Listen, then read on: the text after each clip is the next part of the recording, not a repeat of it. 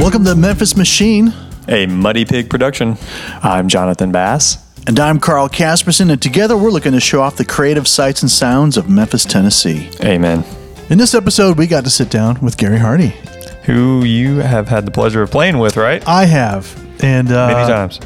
you know, Gary has broadened my perspective. You know, I've always liked Johnny Cash. I've always, uh, but all that music has always been, as I would describe, peripheral. Kind of, I, I knew the hits, uh, but getting to play with Gary has really, actually, I, I've become a fan of Carl Perkins and Johnny Cash, and It's a great show he's got going down there. yeah, he picks great songs. And down Um, there would be Alfred's on yes, the deal. Yes, uh, but Gary, I mean, has produced. He produced Carl Perkins' last record. He has been. He, he's hung out with Jerry Lewis um, off and on since 1978 or six. He mentioned. Um, he reopened Sun Studios and, and, and named it such, uh, the American Recording. Yeah, back in Studio, 86, uh, 87. Yeah, and he, I mean, he had, uh, he's had guests come in. He had um, Ringo.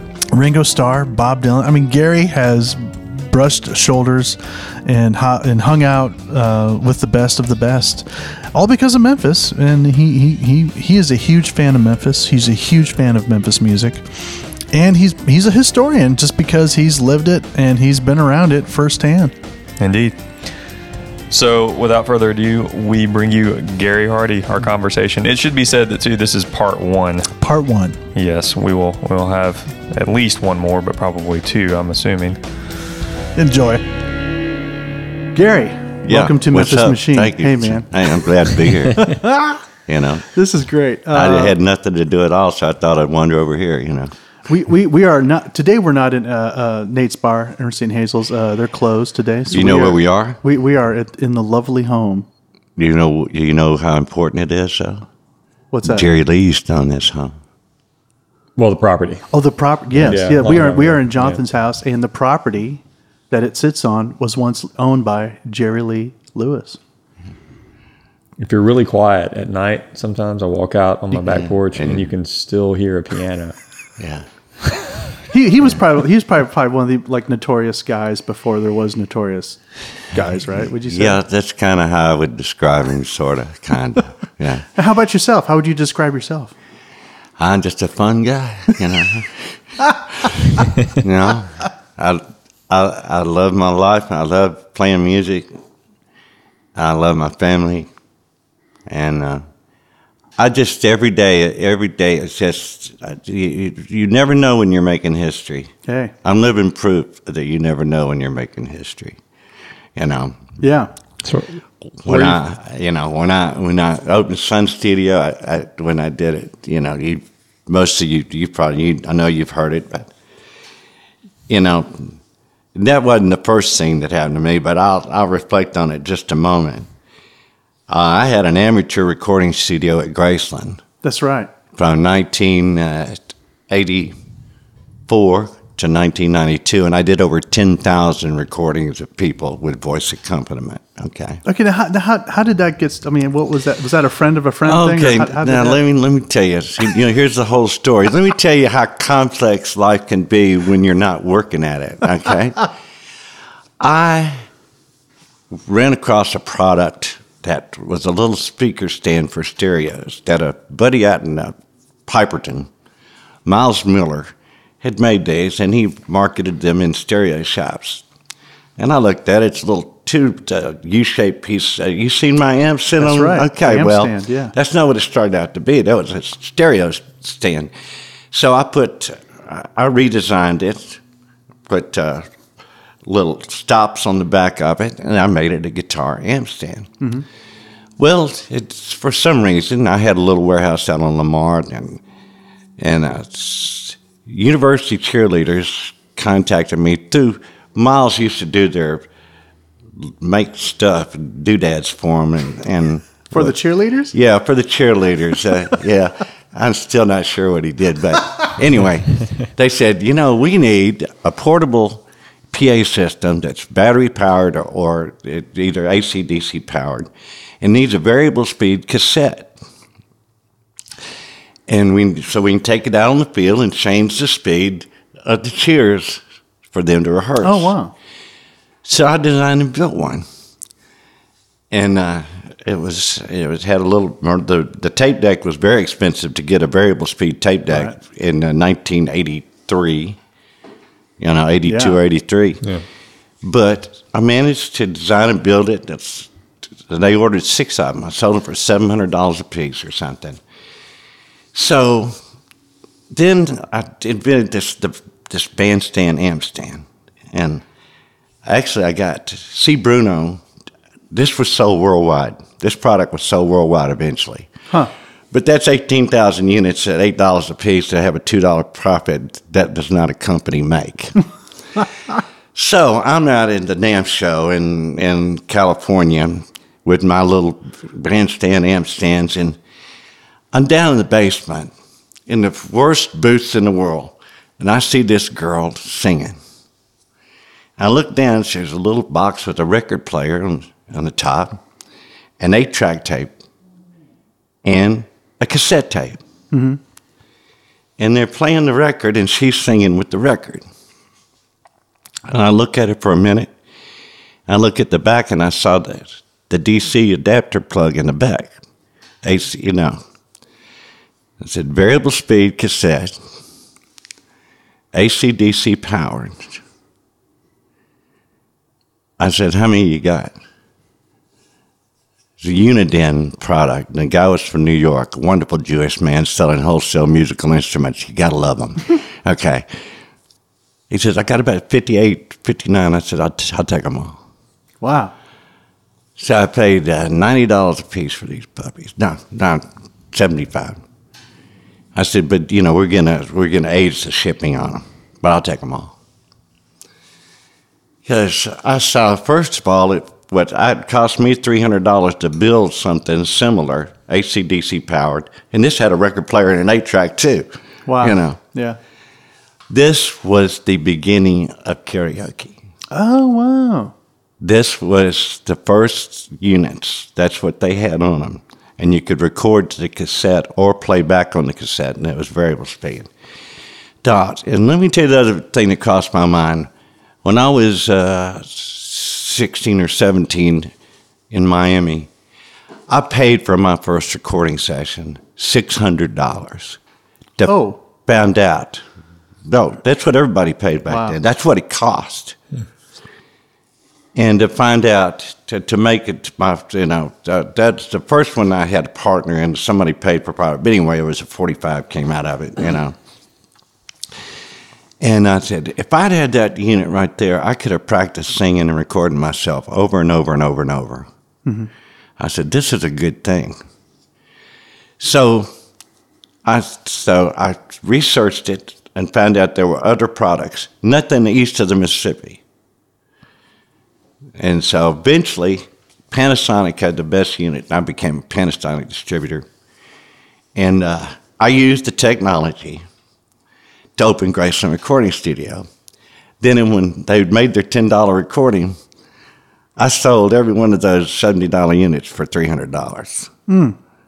Okay? Yeah. And I hated when I ran out of them. Mm-hmm. You know, but there was better units being made. The technology was going. And I re- researched it, knew what the karaoke. So here's the good news and bad news. You can thank me for introducing karaoke east of the Mississippi. but my goals were totally different than what they turned out to be. Uh, to, here's one. Uh, J- JVC, Japanese Yeah. Victor, they, they became immediately interested in what I was doing. Vice President came over here to look at my place at Graceland Recording Studio. Because, see, I'd sell them the condiment tapes and so forth were very hard to come by, and you had to do a lot of homework to have a good selection. So my goal was I could make the ten bucks, which was ninety percent, ninety cents profit. The Yeah. ten cent five minute cassette, you know, I buy them ten thousand at a time, whatever. But I thought, gee, if I if I had this when I was fifteen years old, I'd be a great singer today. And I thought it was the best tool in the world for someone that wanted to be a singer. Instant feedback, right? Yeah, no, Yeah. you could just, you know, it, and I've, uh, I'm telling you long term what I learned about that. But uh, that being said, is that if you really, you don't know until you can listen to yourself and hear what you do wrong, Yeah. you can't correct yourself. Yeah. So up to that point, you depended on someone else to tell you. They might tell you anything. Yeah. You know what I mean? Uh, So this way, it's you had it was self evident. Uh, it's self evident. You could record yourself over and over and over and over and over, and then let the proof be in the pudding. You know. So I thought I was doing a great service. So a local music voice instructor, I went to see him, and he bought four. five, That Panasonic made a cassette to cassette then and double speaker. He bought five or six or 7 Mm-hmm. He's been the vocal coach, coach to a couple of very big stars Oh, since yeah. then. Yeah. You know, Mm-hmm. one of them's a boy that lives in Millington. Right. The other one's a little girl that used to be on the Mickey Mouse Club. Right. Right. So I couldn't keep up with the demand. I didn't have enough money. By the way, I didn't have any money in any of these. Uh, I had to make every nickel. So I kind of had to take a partner, you know.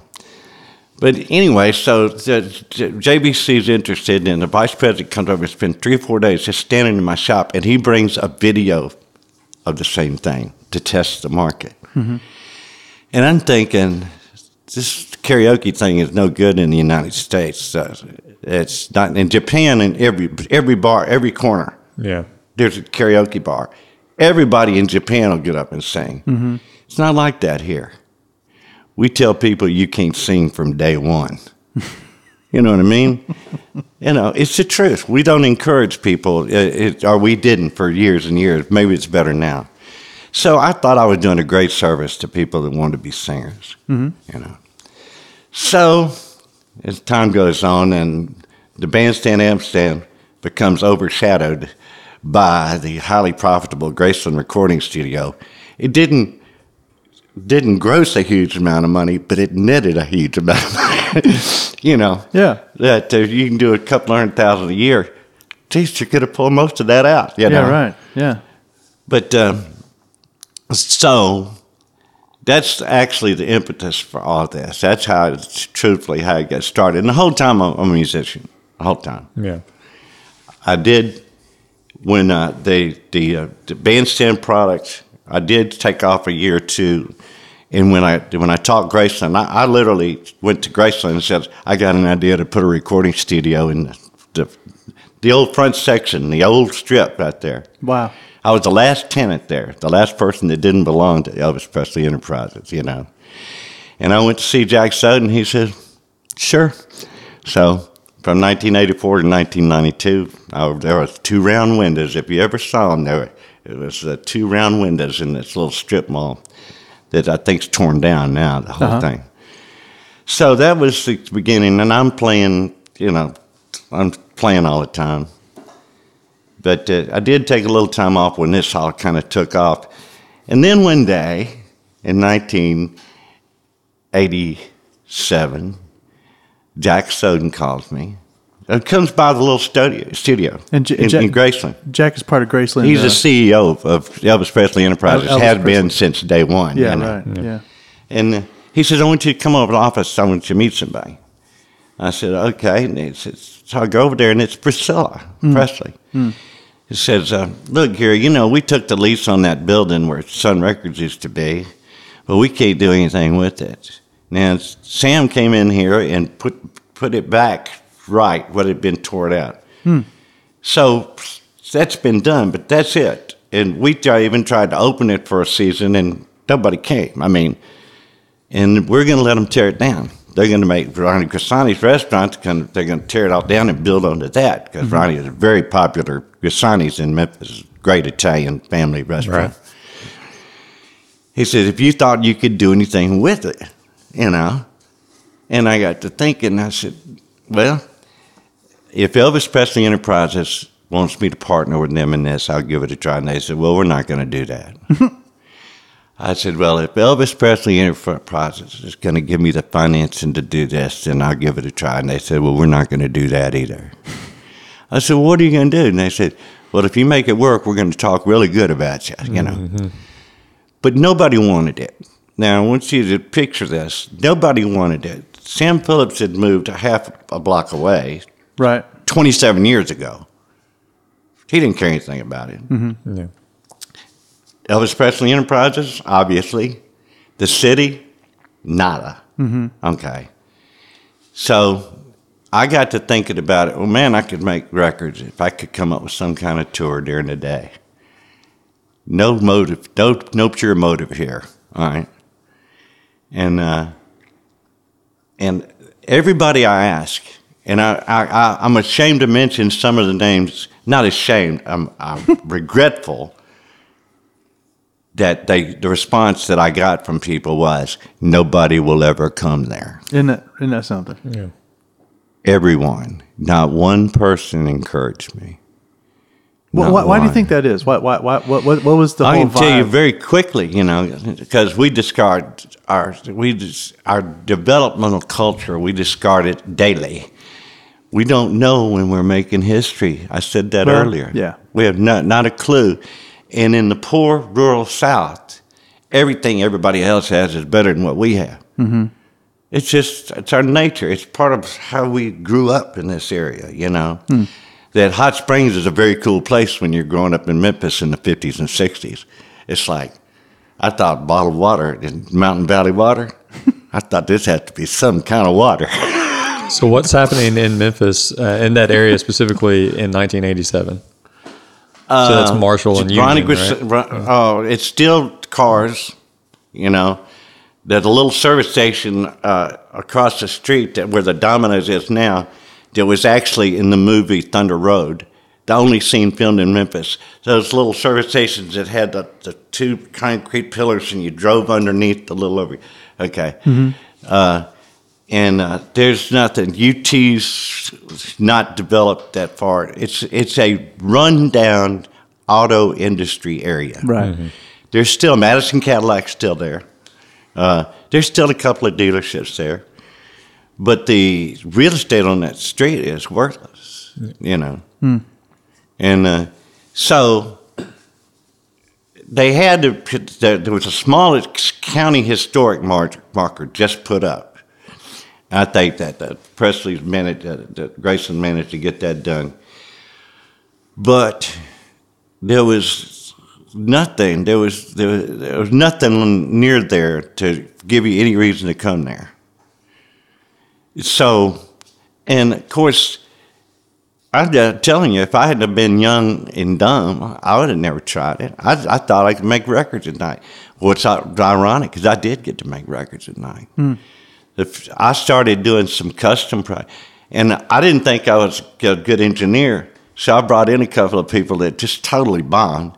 I said I can do this. So the first actual record done there, I did it. I yeah, that was done there. I did it from a mm-hmm. guy named Thomas Dewey, and from Clear Lake, Iowa. Does that sound familiar? Clear Lake, Iowa. No. Buddy Holly. Oh wow. anyway, Yeah. there's little these little connections, you know. But it was a good record, and I thought I can do this. So Yeah. that happened, and I and I built the business in terms of tour location of a destination. I bought the, the building. I added my the building next door. Still belonged to the Schwartzes. The whole building did. So the it was empty, and I got it after two years, and it made its Sun Studio Cafe, which was uh, just like the lady that had the cafe there back in the day. Miss So and So, I can't remember her name. but anyway, it was where everybody hung out. There was no room in the studio. Yeah. You know. Yeah. What was her name? That, this is a moment. Did she work for. Sun or was it a separate? No, no. This she. It was a little. Miss Taylor. Miss Wow. Taylor's restaurant.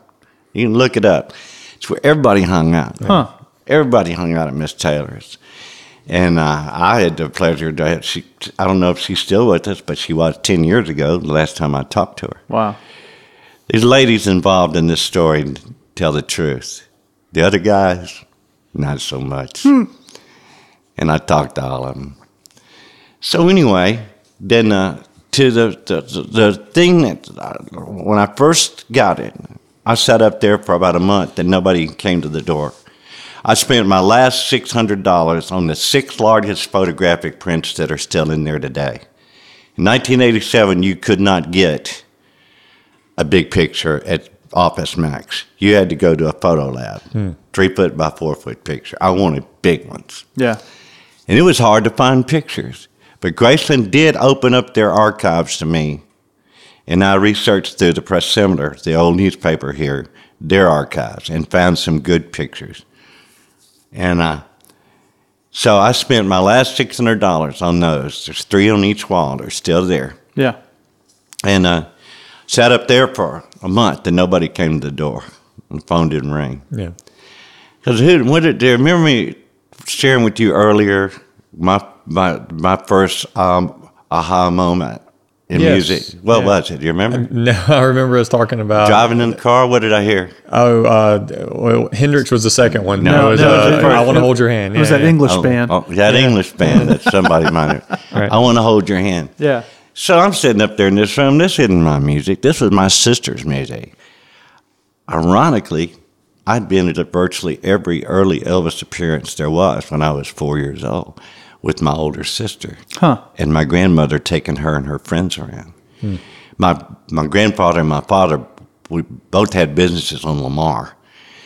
And uh, Elvis' progression from the, the public housing to when he moved out on, uh, on Auburn, Auburn off a park, he had three houses on Lamar and Get between Lamar and Getwell as he as things grew, and uh, so his first appearance was at the Katz Drugstore at Lamar and Airways grand opening. He played on a flatbed truck. and He played the same two songs over and over and over. A drugstore opening. Yeah, it was Yeah. actually a, it's like a big, it's like a Walgreens. Yeah, right, yeah. You know, but and I was there, but you know what I remember?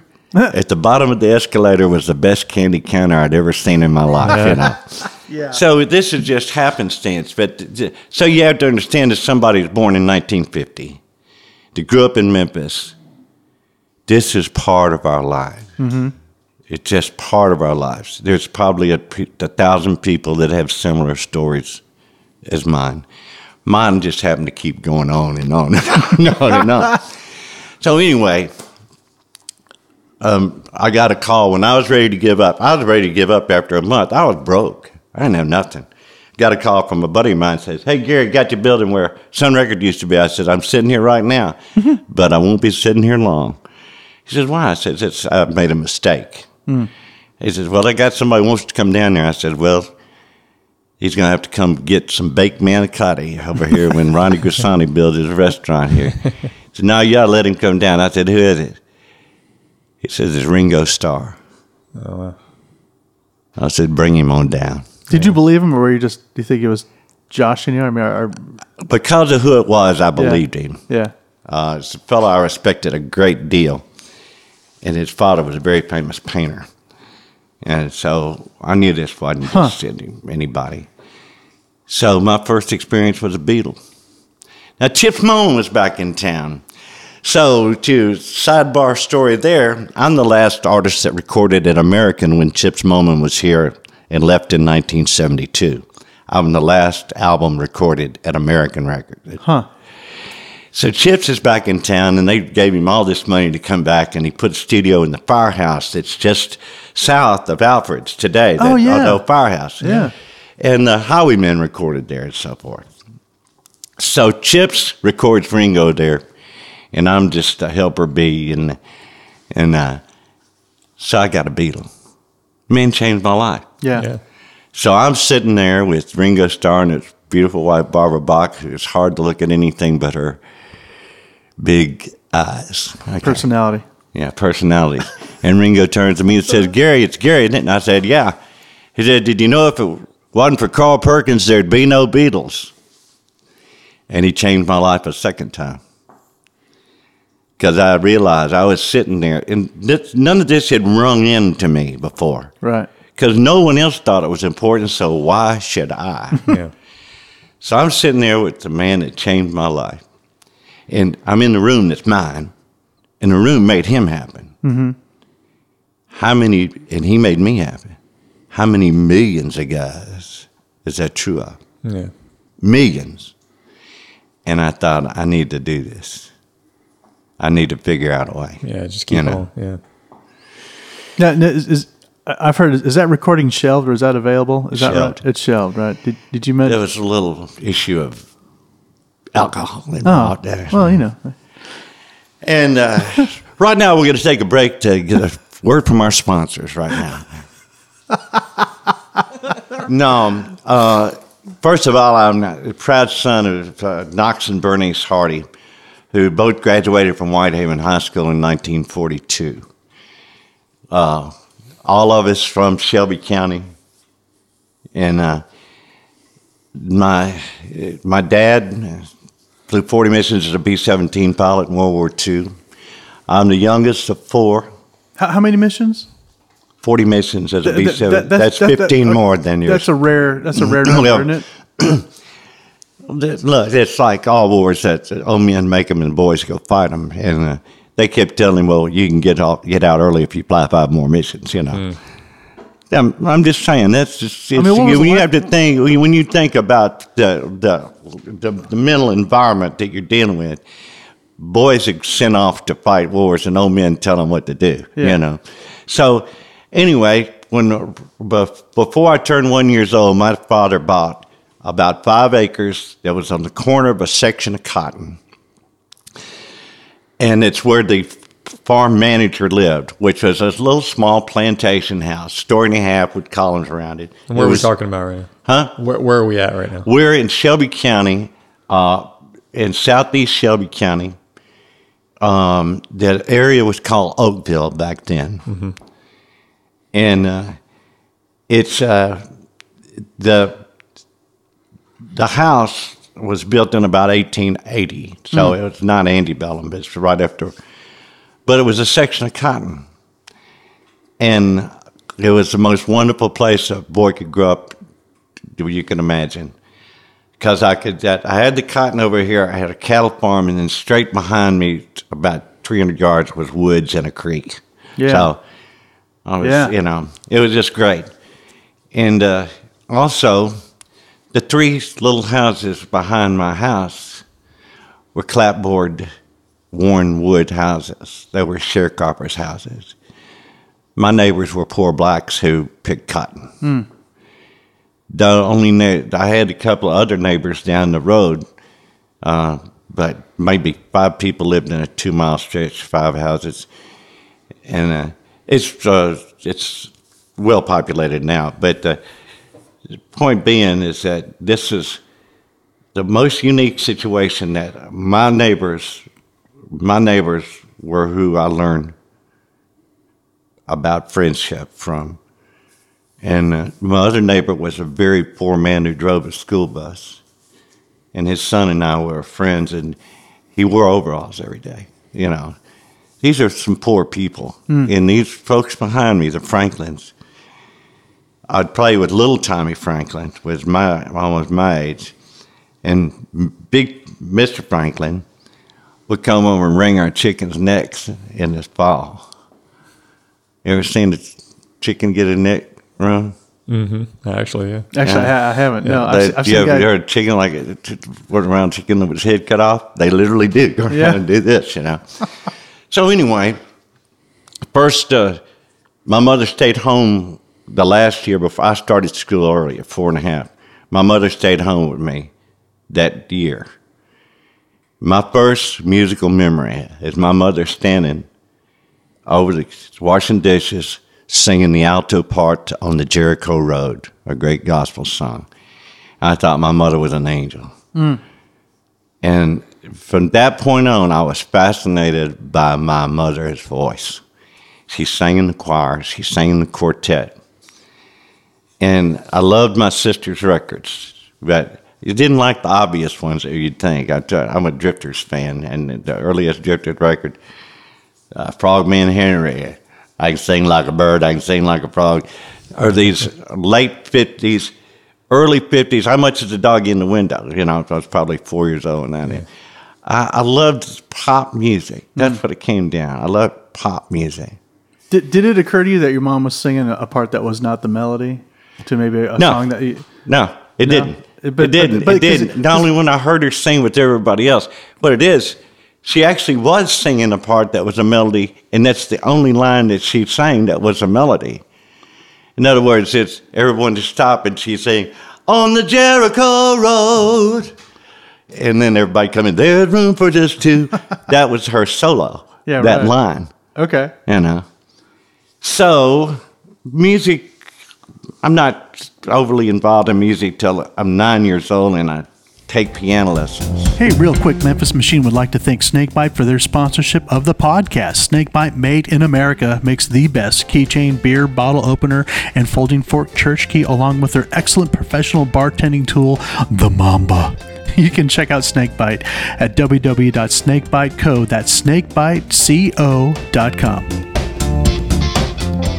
And I learned to play piano the Burl Swanger way. Hmm. and actually, Burl Swanger taught me on three of my lessons. A lady taught me the rest. But Burl Swanger, do you know anything about Burl? No. Burl Swanger was W.C. Handy's piano player in the last years that W.C. Handy was living. Hmm. He- this, is a, this is someone you should know about. Burl Swanger is a man you should know about. And, you know, my first recital piece was what's the first published blues song? Does anybody know it? Oh, uh, Uh, Memphis. St. uh, St. Louis. St. Louis Blues, Blues, right. is considered right? right. That was my so W.C. Handy's piano player Mm. taught me how to play St. Louis Blues. Wow, Y'all don't get That's a this. trip. You don't get this, do you? that's wild. Now, this is how things progress for me. Mm-hmm. Historically interwoven for the rest of my life, you know. And uh, but I hated piano. I hated it. I hated it. I hated reading music. I just, even though his was a was a guitar method of teaching, it was boom check, boom check, boom check. You know, Stride piano. yeah, yeah. You know, bass note chord, bass note chord, Yeah, bass right. note chord. You know, so but then when I'm 13, my mother gets an organ for Christmas, and you cannot keep me away from it. Hmm. I went because I started playing songs that I heard Hammond B3 organ on on the radio Oh wow. you know. And I thought, now this is for me because you could just hold this puppy down and sing, it. so, and then, uh, and that was about the time that I heard the, the Beatles, and Right. you know, and and I got it really got a band, uh, and I thought I was just wonderful that you could. Well, here's how it was back in the day, in the in the early mid '60s when you got a band. Post there was there was uh, there's a lot of interest in music because you got to remember Roy Orbison, Pretty Woman preceded the Beatles in, in America. Okay. so that was a record that like this is different. Mm-hmm. You know what I mean?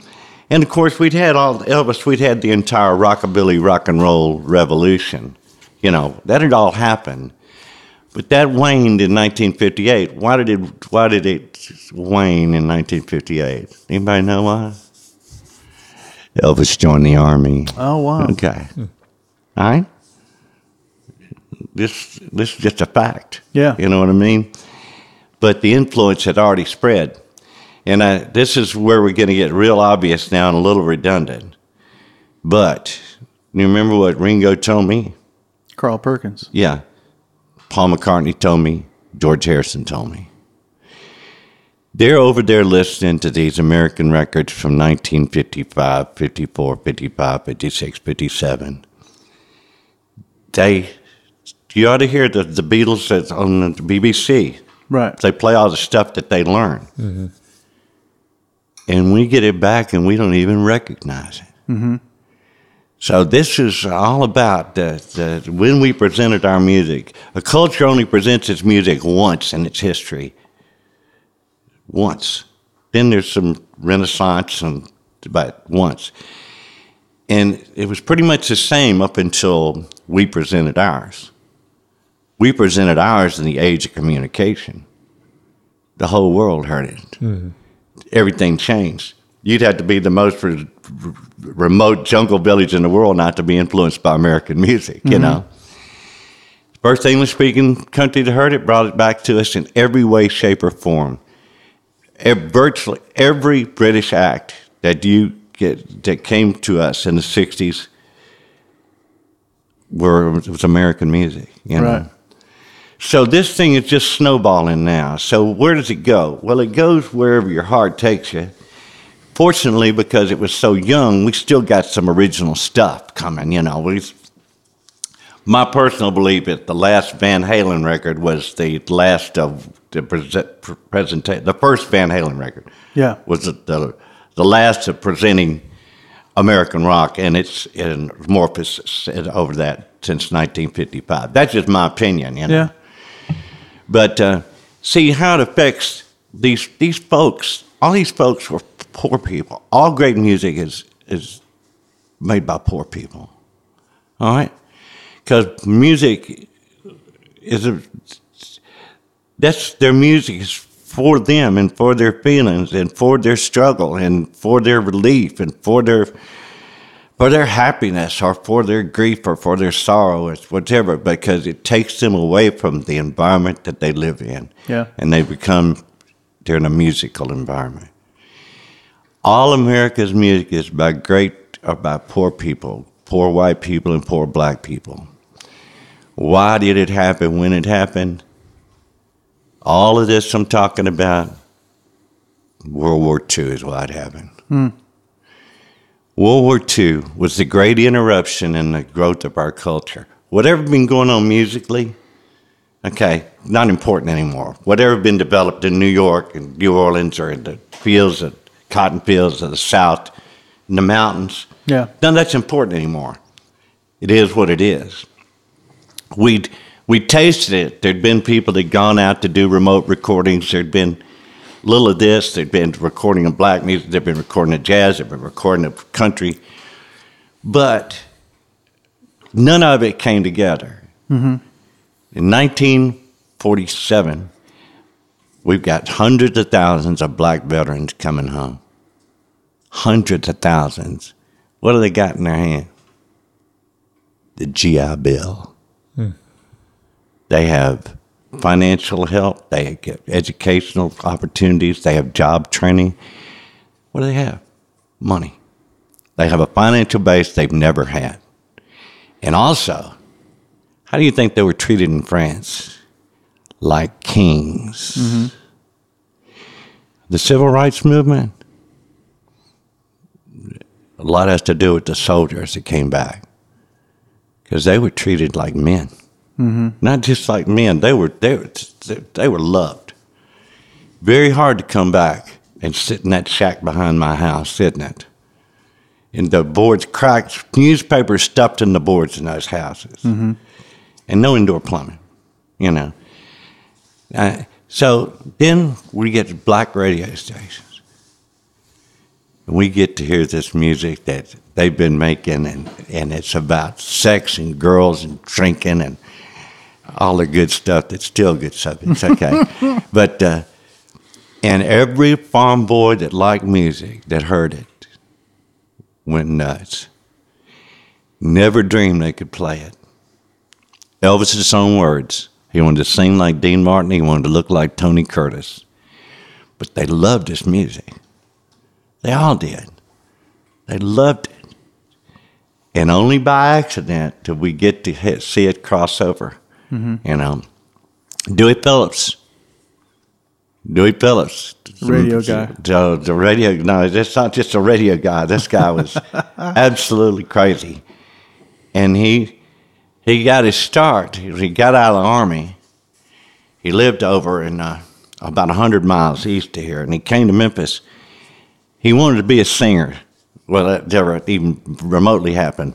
But he got a job at the Cresses department store in the record department here. And he hooked up to the PA system and played all these records, anything he wanted, out on the street downtown Memphis.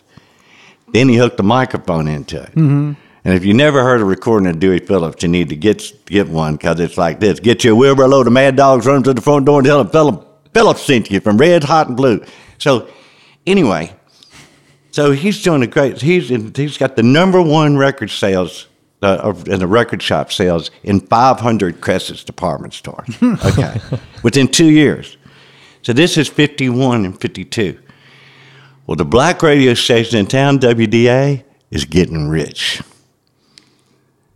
All right, they're getting rich. So the white radio stations, WHBQ, is saying well, they can't commit to hiring black personalities. Hmm. You get you y'all will never understand segregation, Right. but I lived in it. You you just don't have a clue. Right. Mm-hmm. So he does this great job, and guys at WHBQ saying, "Well, we can't hire a black guy. Well, why don't we try this Dewey Phillips guy who seems everybody likes him? Stroke of genius. Black, white audience. His audience was everybody, and he became." From 1952 to 1958, the most popular air personality in Memphis and it was his chef, Sam Phillips. He was at, on the on, you know the magazine floor of the Chisca Plaza Hotel, you know, and uh, Sam was just down the street, you know, and Sam would take the demos down there. They were they they were they were compatriots from day one. They weren't kin, but they they advised each other uh, musically. Because Dewey had he crossed over. He was welcome on Beale Street. Dewey was welcome everywhere. He was just a universal man. He had a pretty bad morphine habit too. well, he did a wreck, two wrecks in Arkansas, one in '51 and one in '53, where someone was killed in a wreck. There's, by this, it's very hard to find out much about that. Wow. I'd always thought he'd been wounded in the war. I was wrong. But uh, anyway, I mean, basically every rock artist, every artist that came to Sun was introduced on WHBQ radio by Dewey Phillips. And, uh, and tell you how blessed I am, not only did I produce Carl Perkins' record, who changed my life inadvertently, I got to produce Rufus Thomas's Oh. first, last record. He had the first hit on Sun and Stax. So there's a lot more to this than meets the eye. I mean, this is just Yeah. some of it, you know.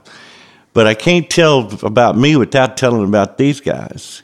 I Yeah. mean, and uh, Dewey Phillips, the reason I remember him, because I thought he was in the, when he was at WHHM in Millington in 1965, at the, he was banned in Memphis. Oh, he had a television show in 57, 58. And uh, he got, they canceled it because he had a blow up doll on there and he groped her on the air. Oh my gosh. you know, he had a terrible morphine and dr- drinking but uh, I mean, no, no, it's legendary what they did on Right. that show, and yet he virtually got banned. So he finally his last job was at WHHM in Millington, and he played all that great stuff then in '65. Man, when I was 14, all every night, Yeah. head underneath the pillow, here's the radio, here's me, you know, and I was listening to to Dewey Phillips. And uh, when you get into the music scene in Memphis in this era, era, or era, era, you know, you, go past that. You have to find out more about it. You, you'll find out that uh, the story of Stax Sun, uh, Hi, and American mm-hmm. are all fingers of the same same story. Right. People, everything Right. you find out that this isn't this story and this story and this story and this story. This is just one The whole big scene, story, huh? and it, the cast are all related. I mean, it's a, you know you find this out, and it's very hard for me to take it through to today because I have to go through so much to get you to today. Because a lot of this seems unimportant on the musical streets of Memphis today. It really does. Mm-hmm. I'm talking about among musicians, and it, it doesn't seem very important. It wouldn't have anything if it weren't for this story. Mm-hmm. It wouldn't have anything. We'd be having somebody else's story. This is our story, you know. And it's one thing you got to have an ego to be good at to to to present music well. You got to. But see, whiz, you ought to acknowledge the folks that give it to you. you know. Well, And, speaking uh, of that, you you you've had a show on Beale for for a while now. How, how long has that been running? I started this. First of all, my first time I ever played Beale Street, I was still at Sun, and I did the format I did, did right now. I did it at Rum Boogie for the summer in 90, packed house, four to seven on Sunday afternoon. Let's, let's back up real quick because Beale had been shuttered up right before there was a reopening of Beale, right? Oh yeah, this is you have to get back to this is uh, the earliest days of Beale happened right after Sun when I opened Sun. That was just getting started. There were only like two places open on Beale. Schwab's was still open. Why was it shuttered? Just just the Well- economy or just Okay, fellas, you know you, you really got to stay focused on this stuff, and you've got to learn more than I'm telling you. Mm-hmm. It's race. yeah? it's race. This is a community of that we're racist by history. Segregation dominant, Yeah. And we build our own. We build our. We rebuild our segregation. Here's what happens: is Stax, where Stax is. Yeah. You know anything about that neighborhood? That was a lower middle class white neighborhood, and after World War II, yeah, Bill, black homeowners. Then the, the, the, the whites improved their uh, station in life. They'd move away, and the lower the houses, the, the one thousand square foot houses that were there, would be bought by blacks who were improving their lives. So this, these levels of white flight, you, you want to check them out? This is going on. I think we're sitting in one of them. No offense, but I'm saying this is how all these, uh, not this town, but uh, all the ones that are uh, west of here, all white flight that are in North Mississippi. Mm-hmm. I don't mind telling anybody this because it's just fact. No, it's I mean, a I real mean, thing. You know, that, that uh, these are just St. facts. St. These Louis went through the same thing Yeah. too. You know, Yeah. these are just facts. Is that, and I never heard the NY and how I grew up in a section of cotton with virtual indentures in just my neighbors that were dirt poor, lived in houses with cracks in the walls. I never heard the N word in my house. I think that was my, and the other thing that changed me is I moved away from here my senior year of high school. They closed the base where my dad was a pilot in the Air Force Reserve, full time reservist. And I had to go with them to Miami. And I was like going to college. I went from graduating, I would have graduated 280 here to graduated 1,250 in Miami High. Hmm. Every race, nationality in the world. right. God and my parents in my life have prepared me for my life mm-hmm. and helped me to have a little bit broader vision and better understanding. And I still don't know much, you know. But I I used to think about. I remember I was at the High Cotton, a famous club in Midtown Memphis.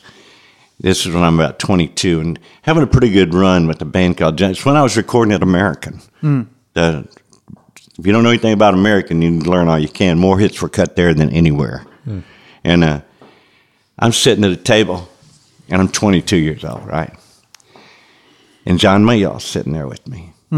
Blues Breakers, Yeah, y'all heard sure. them?